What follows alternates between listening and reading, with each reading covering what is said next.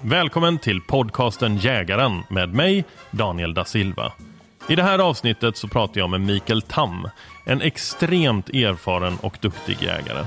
Och Anledningen att jag startade den här podden från första början var just att jag ville träffa duktiga erfarna jägare för att lära mig mer. Och Det är precis det jag gör i det här avsnittet och det hoppas jag att ni också ska göra såklart. Men innan vi kastar oss in i intervjun med Mikael Tam så kommer här ett kort inslag med poddens huvudsponsor Chevalier.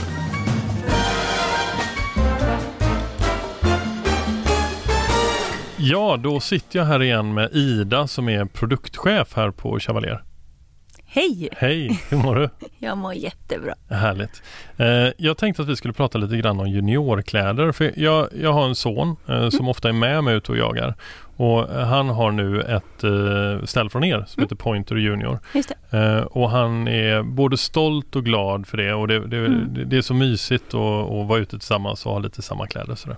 Eh, men eh, när man går in på er sajt så har ni inga andra juniorkläder utan ni har ett ställ. Mm. Eh, finns det någon plan på att utöka juniorsortimentet? Jo men det gör det faktiskt. Eh, vi har haft fullt fokus nu på att göra nya ja, vuxenkollektionen. Ja. Om man ska säga så.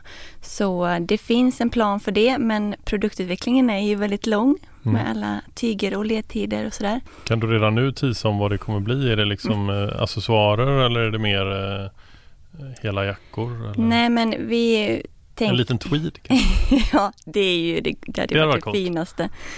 Ja, nej men vi får se. Nu är du så här hemlighetsfull och lyssnarna bara pressa henne, pressa henne. Men, men jag kommer inte göra det, utan det, men då vet vi att det är på G. Ja. Eh, och hur, hur, tänker man när man designar juniorkläder kontra vuxenkläder? Ja, nej men det, vi är liksom i tankeverksamheten nu vilken storlek vi ska lägga oss i, för det är mm. mycket barnsäkerhet i det här. Men eh, det är klart vi ska utöka det och det är i skissstadiet nu. Okej, okay, men vad, vad, då får man hålla utkik helt enkelt? Ja. Så om eh, drygt ett år, då kanske det finns lite mer Precis, ni får hålla till godo. Jag kommer eh, hänga på chevalier.se tills dess. Ja, gör det. Ja, underbart. Tack. Tack.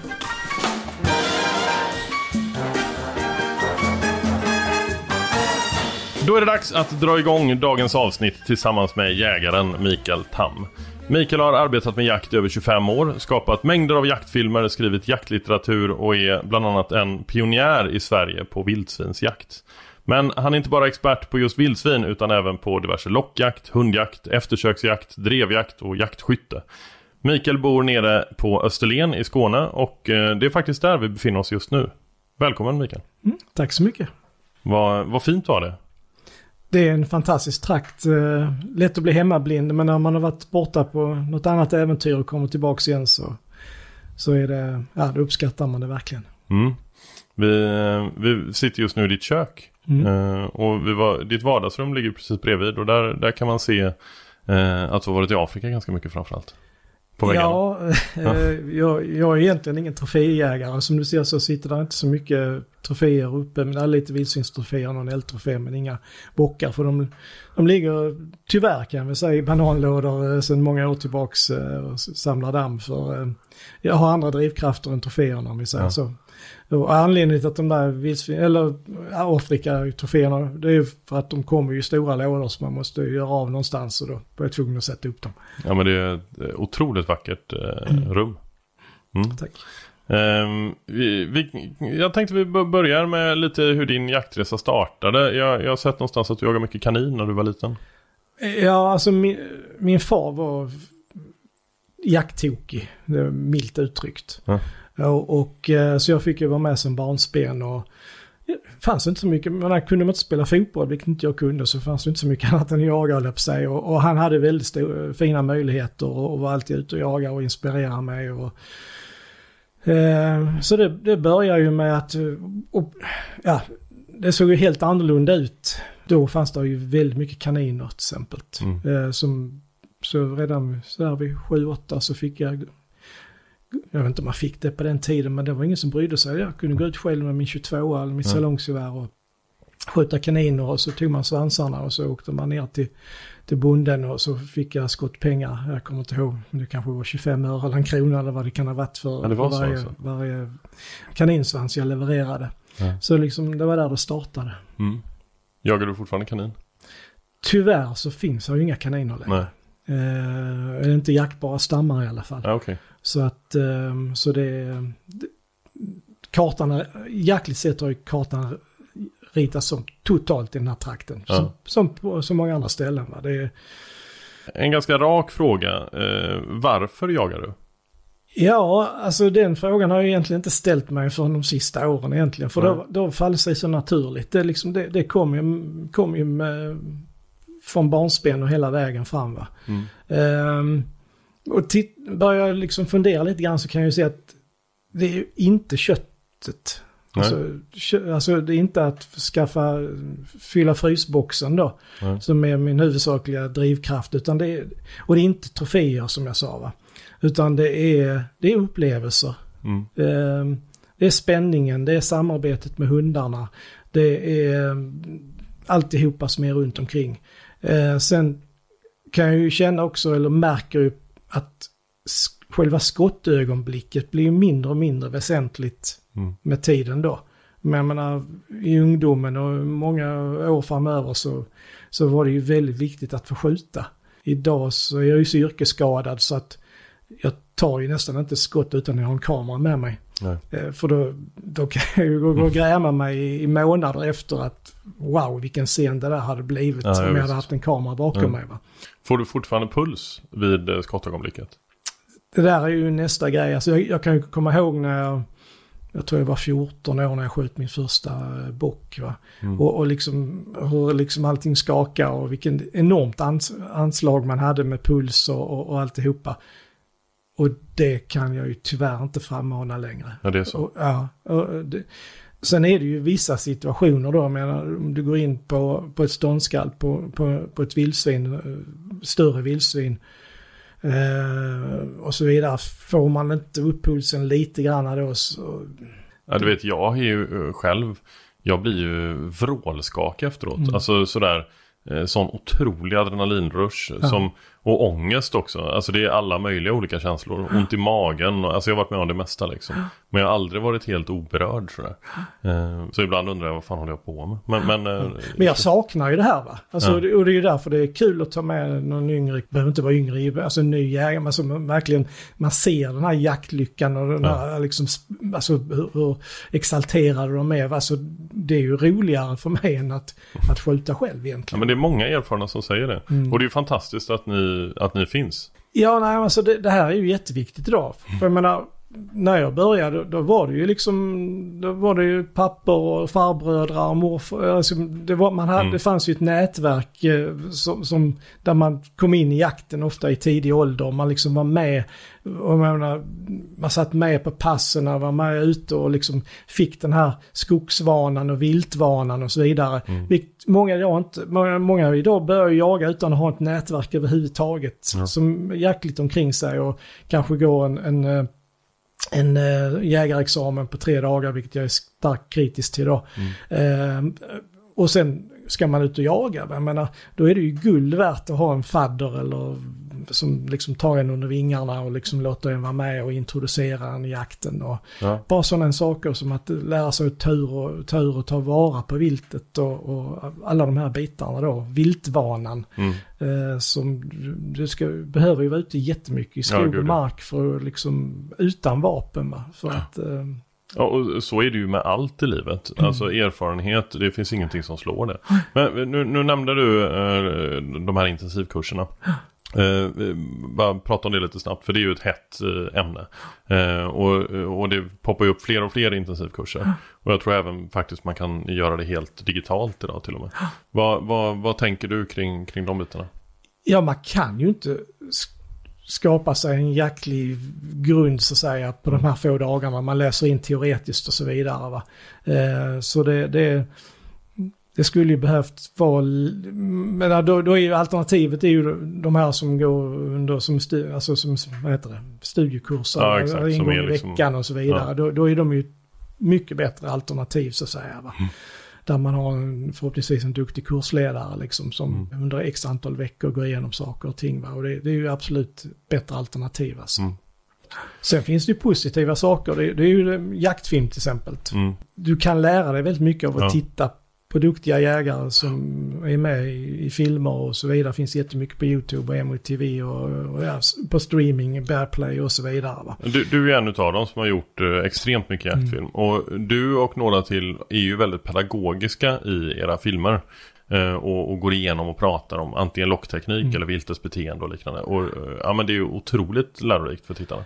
Alltså det har ju alltid varit mitt eh, motto att det ska inte bara vara massa skjutande. Mm. Där, där ska vara jäklig dramatik, där ska vara skott med, men jag vill förmedla någonting också. Mm. Så att även om man inte hade tänkt lära sig någonting så har man tittat på, någon min, eh, på en film med mig så ska man fått någonting till godo som förhoppningsvis ökar ens kunskapsbank så att säga som jägare. Va? Vi kan fortsätta att prata lite om jaktfilm tycker jag, för, för det är ju någonting som du har hållit på med i eh, ja, 20 år. Ja, jag hann göra någon VHS-rulle ja. innan DVDn tog över. Ja. Så att, eh, och det var ett bananskal egentligen, jag hamnade där. Eh, det var egentligen en kille som heter Torkan Norlings fel. Mm. Eh, som är från dina trakter där uppe från Göteborg. Ja. Och sen så eh, gjorde Torkel en film om vildsvinsjakt.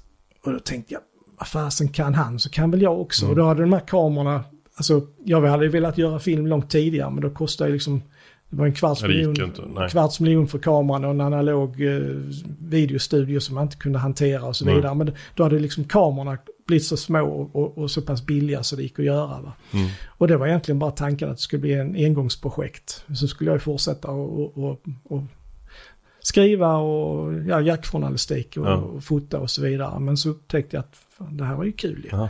Och, och eh, det fanns ju ett enormt driv efter att eh, titta just på vildsvinsjakt och lära sig mer om det. N när var detta? Detta måste varit eh, precis början på 2000-talet. Ja. Nu är det andra tider. Men det är, det är ju väldigt speciellt. Idag är ju tekniken mycket enklare. Mm. Men viltet är ju densamma. Men eh, det är en mm. svår sak att filma. Mm. I och med att man själv inte styr över vad som ska hända. Nej, det kan ju vara djupt frustrerande. Va? Ja. Alltså, jag menar man kan vara ute dag efter dag efter dag. Eh, utan att få en, en bra scen helt enkelt. Ja. Eh, för liksom mitt upplägg det är liksom att man måste ha de här killshotsen. Mm. Sen kan man bygga en story runt det och liksom plocka in kunskap och, ja. och, och, så vidare. Men du måste ändå ha den jäkliga dramatiken med ja. sig. Säga, va? Vad tycker du är svårast att fånga på film? Vil vilka jaktformer är enkla att filma och vilka, vilka jaktformer är svåra att filma? Ja, de enklaste är ju egentligen att att åka till en, en, en bra drevjakt med mycket vilt och stå på pass. Mm. Det, det, är ju, jag menar, vi har ju runt om i Sverige då fantastiska marker alltså med jättemycket dov, jättemycket vildsvin, kronvilt och så vidare. Eh, då, då, får man ju x antal scener.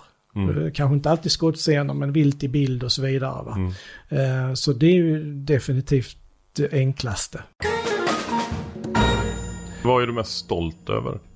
Alltså jag har en vildsvinsfilm, eh, eller en klövviltfilm, som där, där allting gick, den säsongen gick allting perfekt. Jag, mm. jag sköt bra och liksom, jag hade en jätteduktig kameraman. Eh, liksom allting bara rullade på va. Sen tycker jag ju... Är det en serie filmer eller är det en film då? Ja, det var en speciell film. Vad heter den? Den heter Drivjakt på vildsvin. Eh, vad får man tag på den då? Ja, den ligger på MOTV eh, bland annat. Mm. Och den finns på DVD fortfarande. Ja. av några stycken kvar ute på laget. Ja. Finns även på Jaktflix. Sen någonting som var väldigt roligt, det var ju att vara med och starta, får man väl ändå säga, lockjaktstrenden på räv då. Mm, mm. Storyn bakom den, nu vet jag att du har Ulf Lindroth som ja, gäst också. Ja. Um, det börjar egentligen med att P.O. Aulén då som gör Nordic Predators lockpipor. Mm. Han ringde mig och sa att Ulf, han har skrivit en artikel eh, om eh, Svensk Jakt, om lockjakt på räv och fått jättestort ansvar. Vi kanske skulle göra en, en, en film om det där. Mm. Och så jag, nej, alltså det är väl ingen som vill titta på det liksom. Jag, jag såg ju framför mig liksom farbröder som liksom satt och vakade på åtel och sånt ja. där. Va? Men eh, med Ulfs hjälp och kunskap och så vidare så, så lyfte vi ju fram det här och satte igång en trend. Mm. Så vi har, vi har många rävar på vårt samvete ja. Eh, på det viset. Så det, och det har gjort jättemycket för viltvården. Alltså. Ja, så, så, så det, det, det, var riktigt kul. Vad är det själv du uppskattar mest med lockjakt då?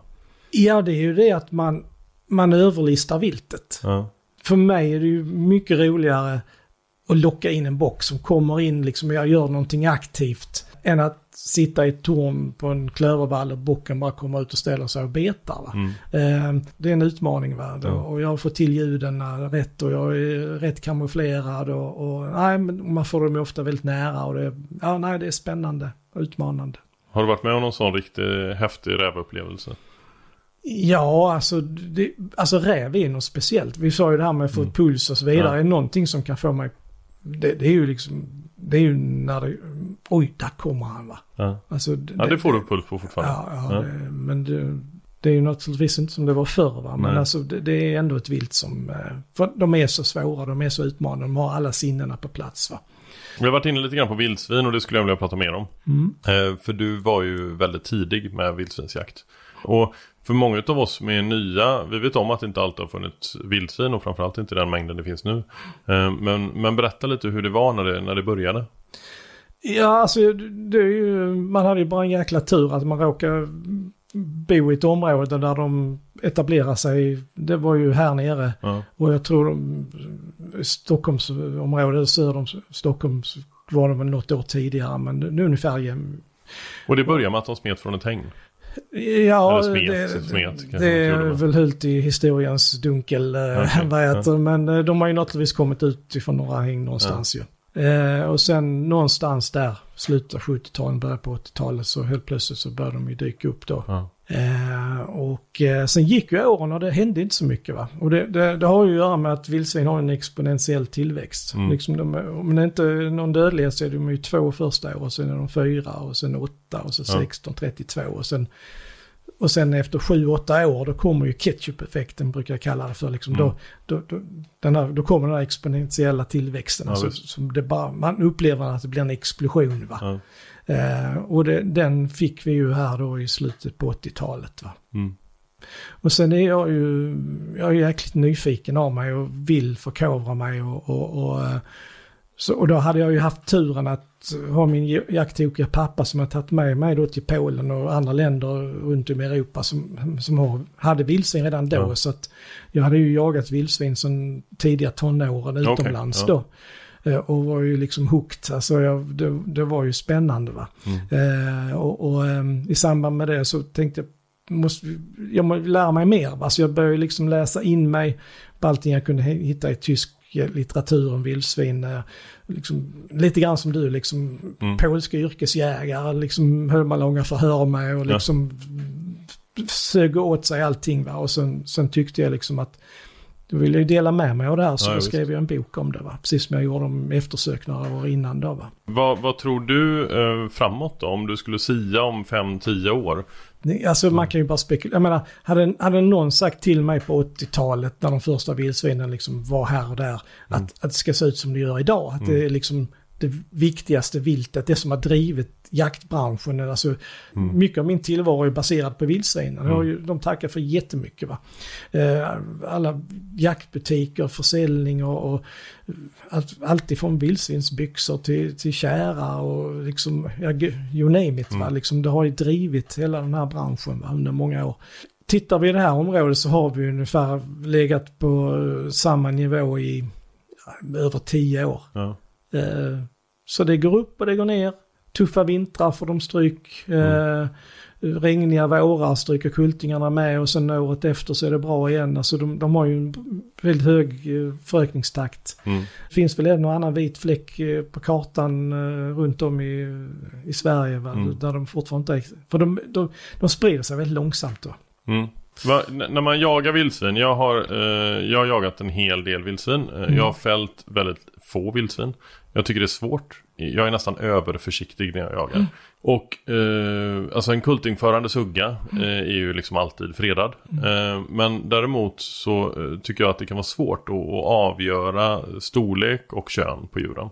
Du tycker inte det såklart. Men vad är dina liksom, tips till en relativt ny jägare? Vad, vad är det man ska titta efter? Ja men det, det, är precis som du säger, det, det, är ju ett jättesvårt vilt. Mm. Eh, framförallt om de är ensamma så du inte har någonting att jämföra storleken med. Ja. Och, eh, och sen är ju nästa bekymmer, då är det galt eller suga. Mm. Och, och eh, så det absolut bästa, det är ju att titta under buklinjen. Mm. Är det en pensel under magen? Men, då är det ju en galt. Va? Ja. Men, men då kan det också vara en hårvirvel på vissa suggor och det kan vara en dragen spen, ensam dragen spene ja. eh, som kan ställa till det. Va? Så, så att även om man försöker vara så jägarmässig som ja. möjligt och, och, göra rätt så kan det ändå bli fel. Va? Hur är det här med att, att fälla en ensam sugga som inte är spendragen?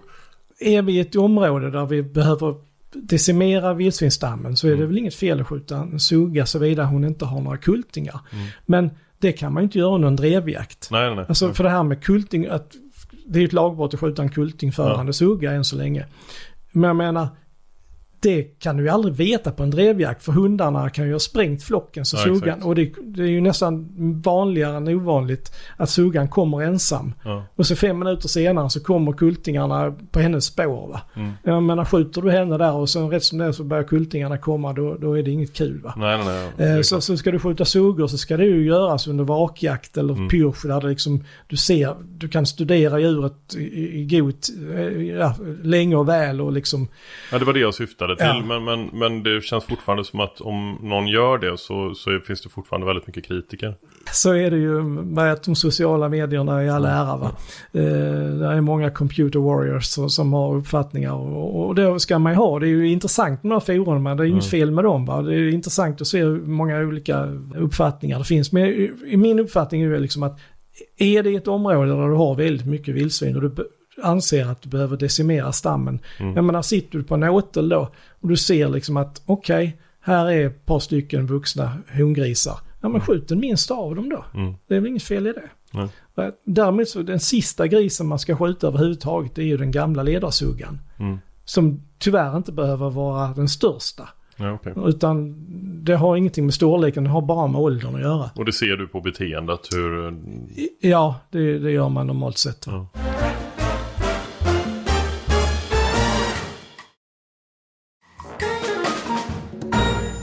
Vi går vidare och pratar lite grann om eftersök tänkte mm. jag. För det är ju en specialitet för dig som du har hållit på med väldigt länge.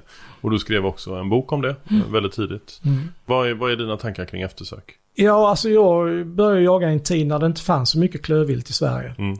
Men vi hade ett antal dåviltgods här i Skåne då som hade, hade, hade mycket vilt redan då så att säga. Va? Och, och um, jag hade Vaktlund, jag hade Forste och eh, tyckte det här var intressant. Jag fick möjligheten att vara på ett antal gods och hjälpa till då. Mm. Ehm, men jag insåg att jag var inte så jädra effektiv som jag ville vara. Va? Det var, var, inte, det var inga större spårhundar jag hade va, utan men de var jävligt effektiva när det gäller att, bara de fick närkontakt med viltet va, ja. så tog de hand om det. Eh, men jag misslyckades ju med de här som inte hundarna kom i närkontakt med, för mm. jag hade för dåliga spårhundar helt enkelt. Ja. Då.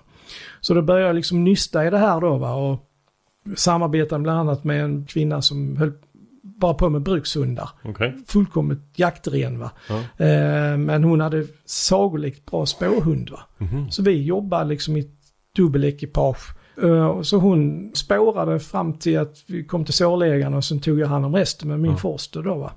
Och då liksom, så insåg jag liksom att vi har mycket att lära här och ja, la ihop ett och ett och så blev den bokad och där då. Men hur ska man tänka om man, om man är intresserad av eftersök och har hund? Hur bör man tänka för att få en bra eftersökshund, tycker du? Ja, det är väl alltid en bra start att gå någon, någon kurs hos någon, någon duktig eh, eftersöksjägare. Mm. Alla hundar kan ju gå spår, lära sig att spåra eller man kan, det är en bra träning oavsett mm. om man har tänkt ha dem som specialist eller om det bara är liksom en, en, ja, en jakthund som kanske ska göra andra grejer egentligen. Mm. Va? Och sen så eh, ska, ska en hund bli bra så måste den ha jättemycket rutin. Mm. Ehm, du kan spårträna men, men, men eh, just som du säger de här extremt viltrika markerna där liksom du går i, på en kilometer spårning så har du kanske fem viltkontakter. Ja, exakt. Det är som ja. du går in i en första bästa planteringen går in i så bara sprutar det ut ja, dovhjortar ja, och grisar och hunden helst, ska liksom, liksom gå rätt över det utan att bry sig. Liksom ja. bara fixera vid spåret. Och det, det kräver ju hundar som bara sysslar med detta. De, det är inga hundar man kan jaga med så att säga vanligt. Va? Eh, för då kan man inte begära att de ska vara spårtrogna. Va? Så att, eh, det är, Och i, i takt med att viltstammarna har ökat i Sverige så har ju behovet av eftersök ökat och nu finns det ju jättemånga duktiga killar och tjejer som, som mm. håller på med eftersök. Va? Och, så det, det fanns det ju inte när jag började. Va? Liksom det, det behov, eftersom behovet inte fanns. Drevjakt är ju en, en, en häftig och fartfylld eh, jaktform. Eh, som väldigt många eh, sysslar med på olika sätt. Eh, antingen att man jobbar med hund eh, eller att man faktiskt tillhör ett jaktlag och åker och är passkytt. Ehm, och vad, vad, skulle du vilja säga som passkytt? Jag vet att du har, du har pysslat en, en hel del med drevjakt, det är väl nästan en underdrift. Men mm. eh, som passkytt, vad, vad ska man tänka på för att bli en duktig passkytt på drevjakt? Ja, för det första så gäller det ju att vara väl förberedd. Och då menar jag ju liksom inte att man ska ha de värsta prylarna. Mm. Eh, utan viltvana. Så man lär sig att se skillnad på vad som är vad. Mm. Eh, så man är ute mycket i skog och mark. Att man har tränat sitt skytte. Mm.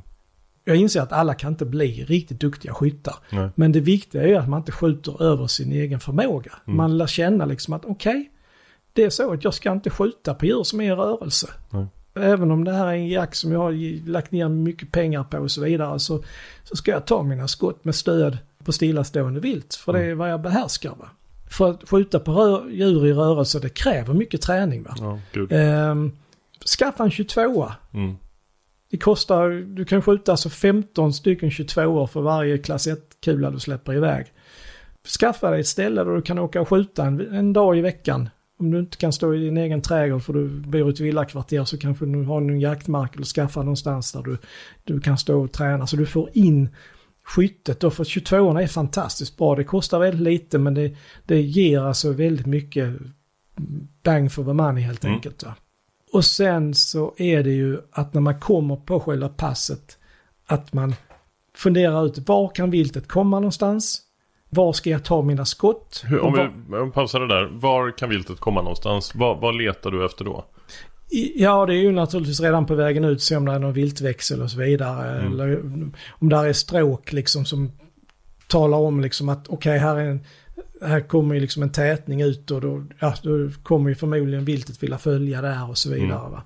Mm. Eh, och sen det viktigaste är ju liksom säkerheten, att man funderar på okej, okay, jag kan ta skott där va.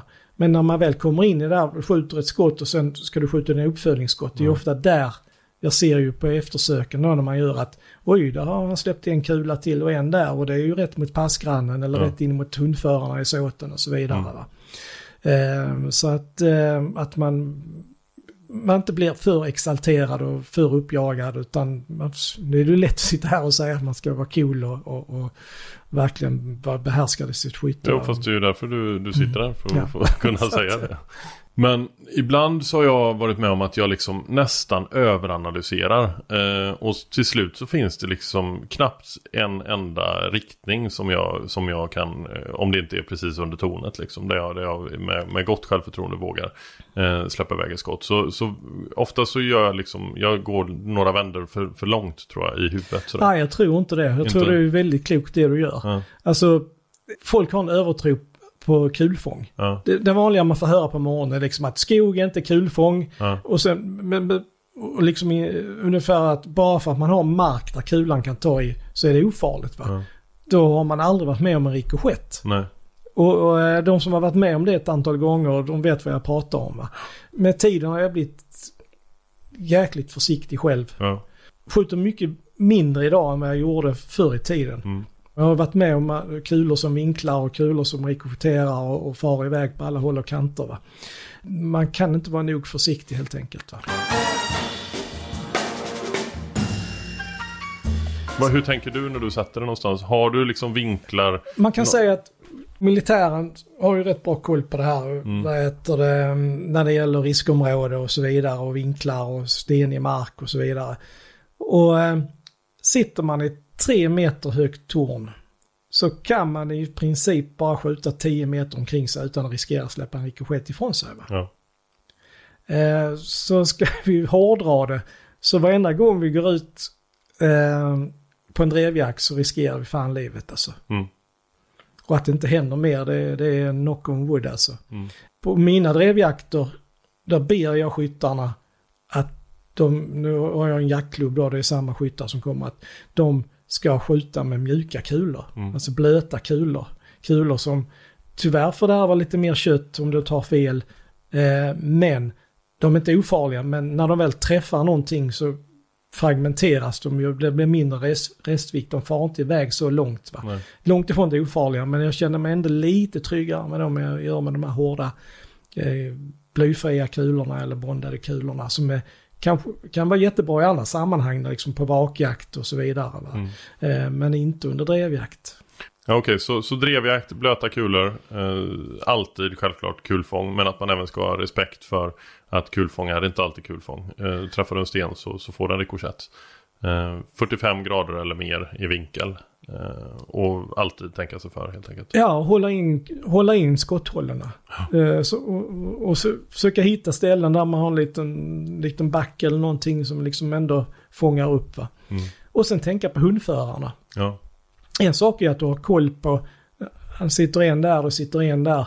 Men rätt som det är så kommer det en hundförare och dyker upp som gubben har lådan va. Mm. För han är på väg genom skyttelinjen för att hämta sin hunden och så vidare va. Så mm. att, eh, men det har varit på drevjakter där jag har suttit och, och, känt mig lite orolig för eh, jag har tänkt att kommer det ett vilt där, tänk om passkytten släpper ett skott då. Ja. då, då... Den tanken har jag tänkt ofta själv ja. också. Det, det, så är det va. Mm. Eh, och, och man har ju varit på pass där jag liksom, jag, jag har inte laddat vapnet. Mm. Liksom, nej, det här går inte va. Nej. Jag laddat har jag väl gjort kanske, men där kommer de precis nedanför tornet va, ja. så okej okay, va. Men, men eh, det är liksom inte värt den risken helt enkelt. Nej.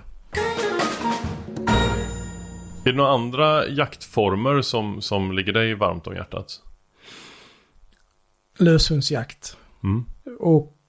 Eh, ja, vad, vad, lägger du in i löshundsjakt? Ja, alltså löshundsjakt, du själv med en, hund? Det, det, är ju på vildsvin och älg. Ja. Att få åka norrut till Jämtland, Västerbotten och få jaga med sin egen hund, bara gå själv. Ja. Det är nummer ett för mig just nu va. Och vad åker du till för mark då? Då är det ju Västerbotten ja. och, och heter det, förmodligen en sväng till Jämtland också. Och då släpper det... du hund och så ståndskall då som du Ja, förhoppningsvis. Ja. Jag är inte speciellt effektiv för jag går ensam normalt sett och inga passkyttar och, och de flesta blir ju, gånger blir det ju sken och så vidare. Va? Så att, men jag bryr mig inte så mycket. Va? Det, det, är bara, bara för det miljöbytet liksom, ja. att få gå i, i, den, i, den, i, de, i den terrängen. Va? Och, Har du, hur, hur går jaktarrendet till? För när du, när du jagar där uppe? Har kompisar tack och lov som, så det, det, där har man det förspänt. Ja. Sen har det ju ändrats väldigt mycket, jag menar, Alltså när vildsvinen kom så var jag bland de första som skaffade hundar. Vi mm. importerade, ja, det är ju rena, var ju rena främlingslegionen här. Det var ju hundar från Ryssland och Estland och Tyskland och USA och gud vet vad. För att liksom hitta bra hundar och, för mm. vi hade ju inte vildsvinshundar. Vi hade ju, jag är uppfödd med taxar. Alltså mm. rådjursjakt med tax och så forste då för, för fågeljakterna mm. och, och, så vidare.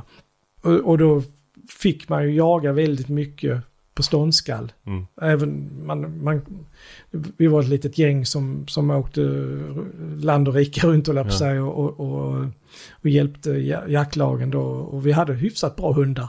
Idag så har ju alla de jaktlagen skaffat egna hundar. Mm. Ofta när man kommer så är det ju det är ju fler hundar på samlingen på morgonen än vad det kanske är vildsvin i skogen och sig. Ja. Så att jag jagar alltså väldigt lite löshundsjakt på vildsvin. För ja. att ja, det har ändrats väldigt mycket. Mm. Vi har ju pratat eh, mycket om, om jakt eh, och du har också pratat mycket om hur viltet faktiskt har förändrats. Mm. Eh, och då skulle jag vilja prata lite om förvaltning. Mm. Uh, hur, uh, hur ser du på uh, hur det ser ut idag? Idag så är det ju många mindre jaktlag som har mindre marker. och många kanske inte samarbetar med varandra och så vidare. Hur, på vilket sätt påverkar det förvaltning idag?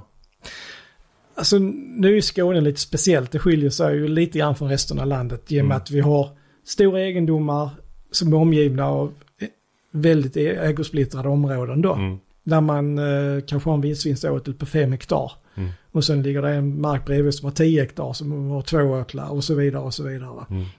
Så vi har ju en speciell situation norrut där man har stora skötselområden och, och, och så, liksom när jag berättar liksom hur vi har det här nere så man, man tror inte sina öron helt enkelt. Så det är väldigt olika. Va? Mm. Men, men det är ju bara så att ska viltförvaltning bedrivas på bra sätt så kräver det ju x antal tusen hektar. Va? Ja. Oavsett, eh, okej, om vi håller oss till högviltet då. Ja, eller då ett extremt bra samarbete mellan Ja, lagen. ja. Ja. precis. Hur, hur fungerar det i andra länder som du har varit i? Ja, alltså mitt föredöme det är ju de gamla öststaterna. Alltså de Mm. gamla kommunistländerna som Polen, Ungern, Bulgarien, eh, Lettland, Lettland, Litauen och så vidare. Där man normalt sett behöver ha minst 5000 hektar eh, för att jaga klövvilt. Ofta är de här eh, skötselområdena 10, 15, 20 tusen hektar. Mm. Då kan man ju ha någonting som inte vi har i Sverige, nämligen brun, jakt i brunsten på både råbockar och kronhjortar och dovhjortar och, och, och Vad hade hänt idag tror du om brunstjakt eh, tilläts i, i Sverige? Alltså grundregeln är att man ska inte skjuta mer än vad ens mark Bär? bär. Och hade alla följt det så hade det inte varit några bekymmer. Eh, nu pratar man ju om att vi ska tillåta vårjakt då på råbock. I, och det vore ju som jag ser det katastrof i Skåne. Va? Mm.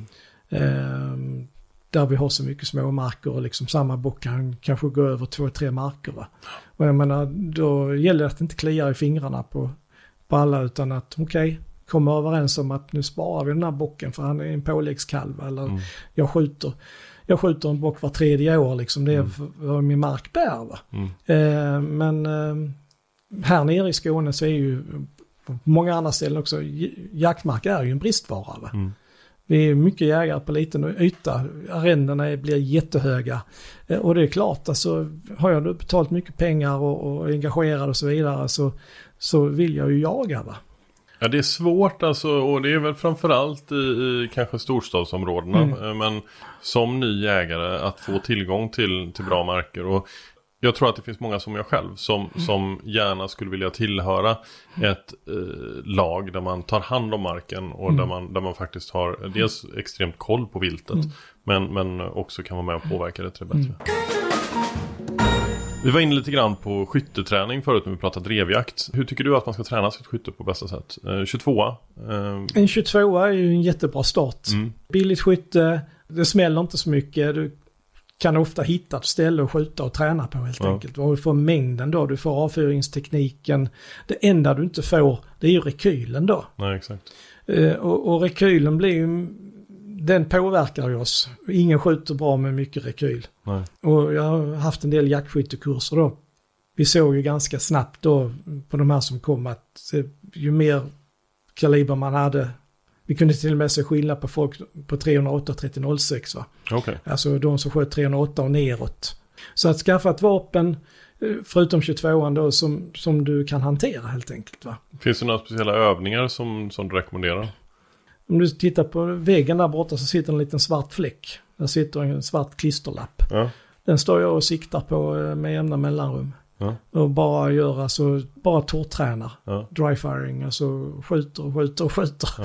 Eh, olika skyt, skytteställningar då. Alltså lära sig de tre basställningarna då, alltså sittande, liggande, knästående. Mm.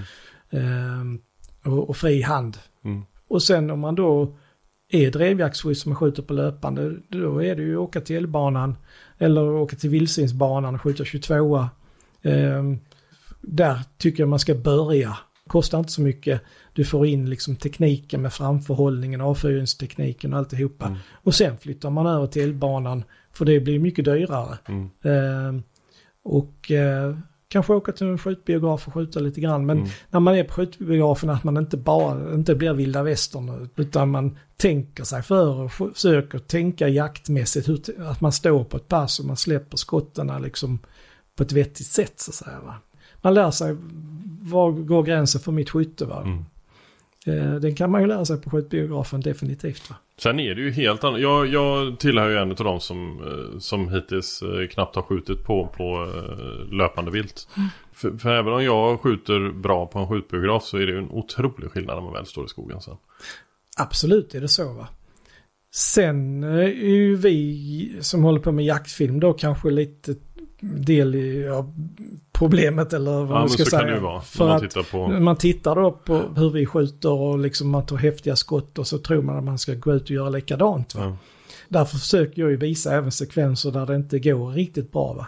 har jag gjort någonting fel, ja då kan jag ju delge andra. Ja. Så att de inte behöver göra om samma misstag helt enkelt. Va? Om, om du befinner dig, om du, om du pyrschjagar till exempel och så eh, går du över ett, ett hygge. Mm. Eh, och så stöter du ett rådjur, Mm. eh, en, en bock som du är ute efter. Och som eh, ställer sig på 100 meter. Går du snabbt ner på knä? Eh, tar du handstående? Vad, hur, hur gör du? Alltså jag är ute och pyrschar har jag alltid med mig ett skjutstöd. Ja. Eh, och ha, skulle jag inte ha det, ja då är det ju ner på knä eller sitta. Mm. Eh, så man får så många stödjepunkter som möjligt. Va? Mm.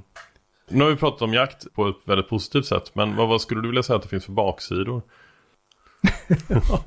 Nej, eh, nej, alltså jag, jag, jag, jag kan ju inte se några baksidor med, med jakten. Det, det jag kan känna är lite sorgligt det är ju liksom att jakten i takt med urbaniseringen och folk flyttar in till stan och tappar kontakten med, med, med, med landet och så vidare. Så det jag har bekymmer med är den stora allmänheten som sitter och smackar i sig en Big Mac och har synpunkter på att vi skjuter Bambi. Va? Mm. Eh, de, alltså den här känslomässiga disneyficeringen av, av, av, av, av djurlivet och, och, och så vidare som drabbar oss jägare då. Mm. Eh, den, det är ju egentligen ingen baksida av jakten men liksom den fanns ju inte förr va. Mm. Utan, Så det, det har förändrats mycket tycker du? Ja, det har ju förändrats något oerhört ju. Ja. Det var ju ingen som ifrågasatte jakten när jag började jaga.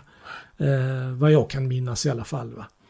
Du har ju levt med jakten så länge. För mig som är, är relativt ny på det så, eh, så har jag ju varit tvungen att försvara eh, ganska mycket. Och ju mer jag lär mig desto enklare är det att försvara. Mm. Eh, och ju mer jag lär mig desto mer förstår jag också att de som är, ofta är ganska kritiska vet eh, extremt lite. Eh, och så är det väl med ganska mycket eh, i livet. Att eh, folk som är kritiska mot saker så beror det ofta på, på okunskap och rädsla och så. Ja. Ehm, Men det är ganska enkelt tycker jag att, att argumentera för jakt. När man väl Har vi, lär sig. alltså sitter man öga mot öga med en köttätare Ja. som har synpunkter på jakten.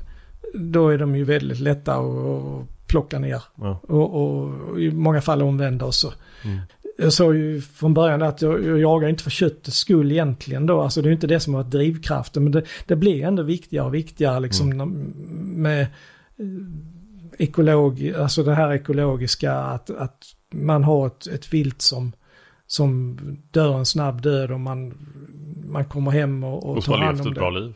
Och levt ett Ja. bra liv och alla de här bitarna så att säga. Va? Så att, eh, och det gör ju, det är ju det jag tycker är positiva med jakten då. Mm. Och man hör ju många som, som blir mer och mer liksom att man, man äter kött men man vill göra det med vilt. Liksom det, det, det, är ett bra, det är ett bra kött även om man inte är jägare så att säga. Va? Ja. Utan, eh, så det, det, är, det är väldigt positivt. ju. Mm.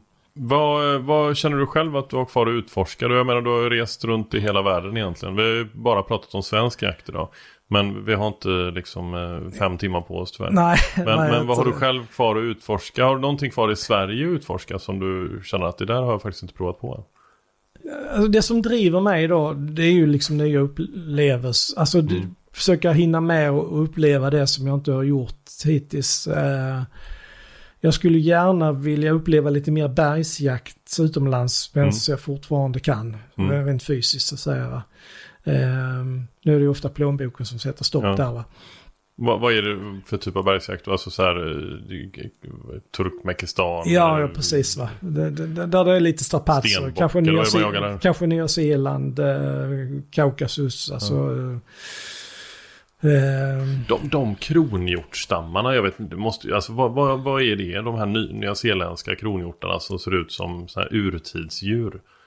Vad, Ja, ja. det är ju mänsklig hand som ligger bakom det. det är så. Ja, det är ju, För- det är ju hägnade hjortar som, som eh, man har manipulerat ju. Ja. Så det, det, är ju, det är ju en avart.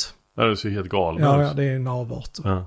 Eh, som, Men för, på Nya Zeeland är nästan allting om vi ska prata va? baksida av jakten så, Ja. så har, du, har du den faktiskt där. Alltså, Ja. när, när troféjakt går överstyr, va? Mm. Eh, då, då, då kan det ta sig sådana uttryck. Va? Så liksom rida ut, eh, ha med sig följeslagare och så vandra i bergen i, i eh, dagar och nätter och veckor ja, kanske. Ja, det, det, liksom... ja det, det, det, vill jag ju försöka hinna med lite mer så att säga. Jag har aldrig varit i Alaska eller Yukon och alltså, jagat stora älgtjurar va? och det, det, tror jag inte jag kommer att göra heller. Men, men, du tror inte att du kommer att göra det? Nej, det, det, det, min, min budget räcker inte till där. Nej, det är ju en årslön att åka dit. Liksom. Ja. ja. Så att, ehm, så jag skulle vara glad däremot bara få följa med och filma. Ja. Eh, någon som gör det va. Jaga med kameran är ju förbaskat spännande ja. va. Alltså, har du lyckats få det bra på bild, det är mycket svårare än att ta mm. själva skottet va. Eh, så det är en utmaning i sig va. Och sen skulle jag ju gärna vilja åka lite grann till Afrika igen.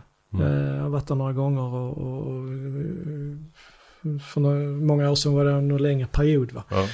Och det är ju en fantastisk kontinent va. Ja, Så... Um, det, och där är väl lite olika. Sydafrika är väl, uh, alltså hängnen är ju så enormt stora att jag vet inte om man klassar det som hägn egentligen.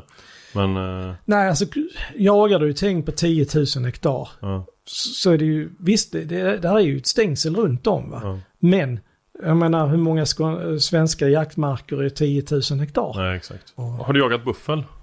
Ja. ja. Var, eh, var du rädd?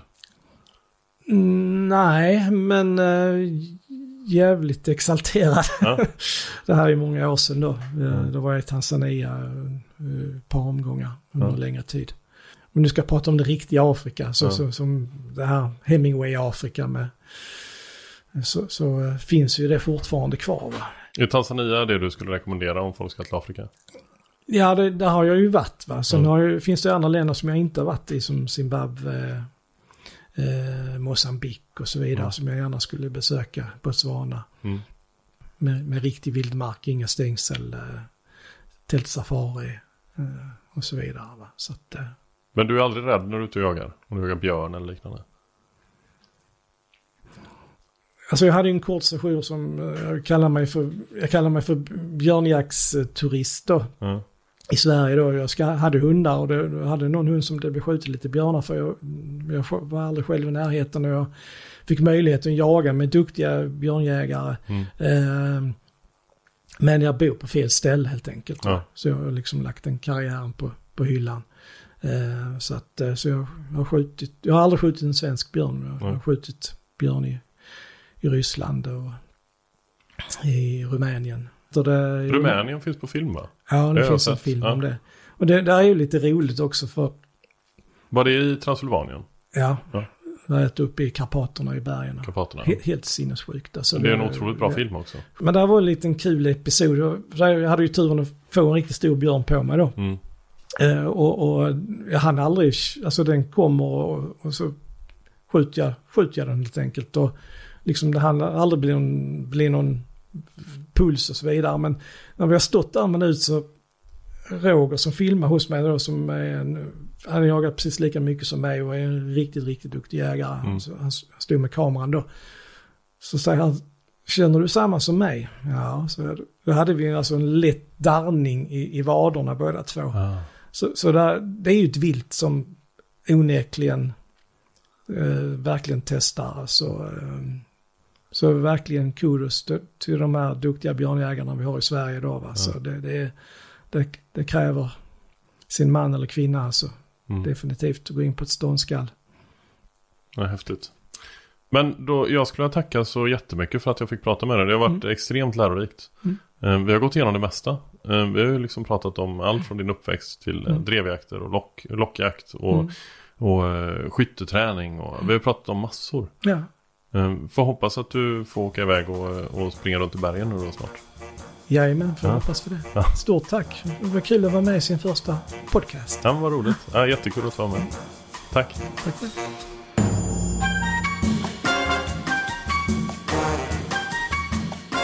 Ja, som ni säkert förstår så hade jag kunnat prata vidare med Mikael Tam precis hur länge som helst. Hans kunskap har liksom ingen botten. Jag skulle tacka alla er som lyssnar. Det betyder jättemycket. Eh, er, ni som hör av er på Instagram, det heter da Silva Hunting. Eh, det eh, uppskattas väldigt mycket. Tack snälla för det. Nästa vecka så kommer jag att prata med Kristoffer Lund. eftersöksjägare, konservator och bara en allmänt skön person. Vi går ganska djupt in på det här med hur man tänker och hur man arbetar eh, när man är konservator, men också vad vi jägare ska tänka på om det faktiskt är så att vi vill göra ett bogmontage eller liknande. Så är ni intresserade av hundar, eftersök, eh, konservatorsarbeten och jakt i allmänhet så tycker jag att ni ska tuna in nästa vecka när jag snackar med Kristoffer Lund. Tills dess, ha en bra vecka. Hej!